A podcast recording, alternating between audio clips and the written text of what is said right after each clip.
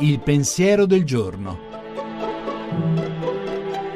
In studio Chiara Giaccardi, docente di sociologia e antropologia dei media all'Università Cattolica di Milano.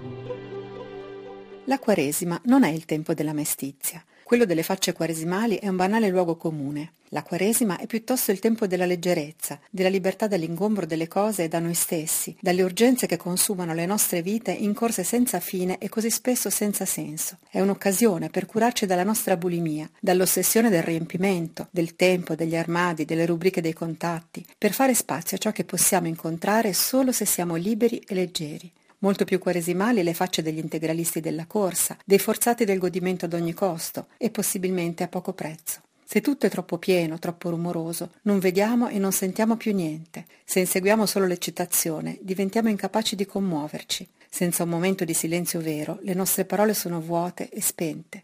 Il digiuno invece ci rende più lucidi. Mancare di tutto mi impedì di mancare di cose minori, scriveva Emily Dickinson. La capacità di distacco ci regala sensibilità per l'essenziale. L'esercizio quotidiano di distinguere ciò che davvero vale ci rende affidabili. Così possiamo attraversare, in modo sobrio e con grazia, l'epoca dei parossismi e delle passioni tristi, imparando ad abitare coraggiosamente il nostro tempo e a benedire ciò che altri solo maledicono.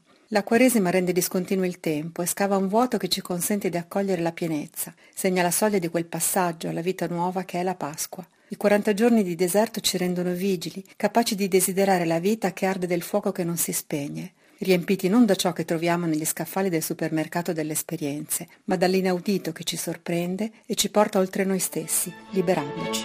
La trasmissione si può riascoltare e scaricare in podcast dal sito pensierodelgiorno.rai.it.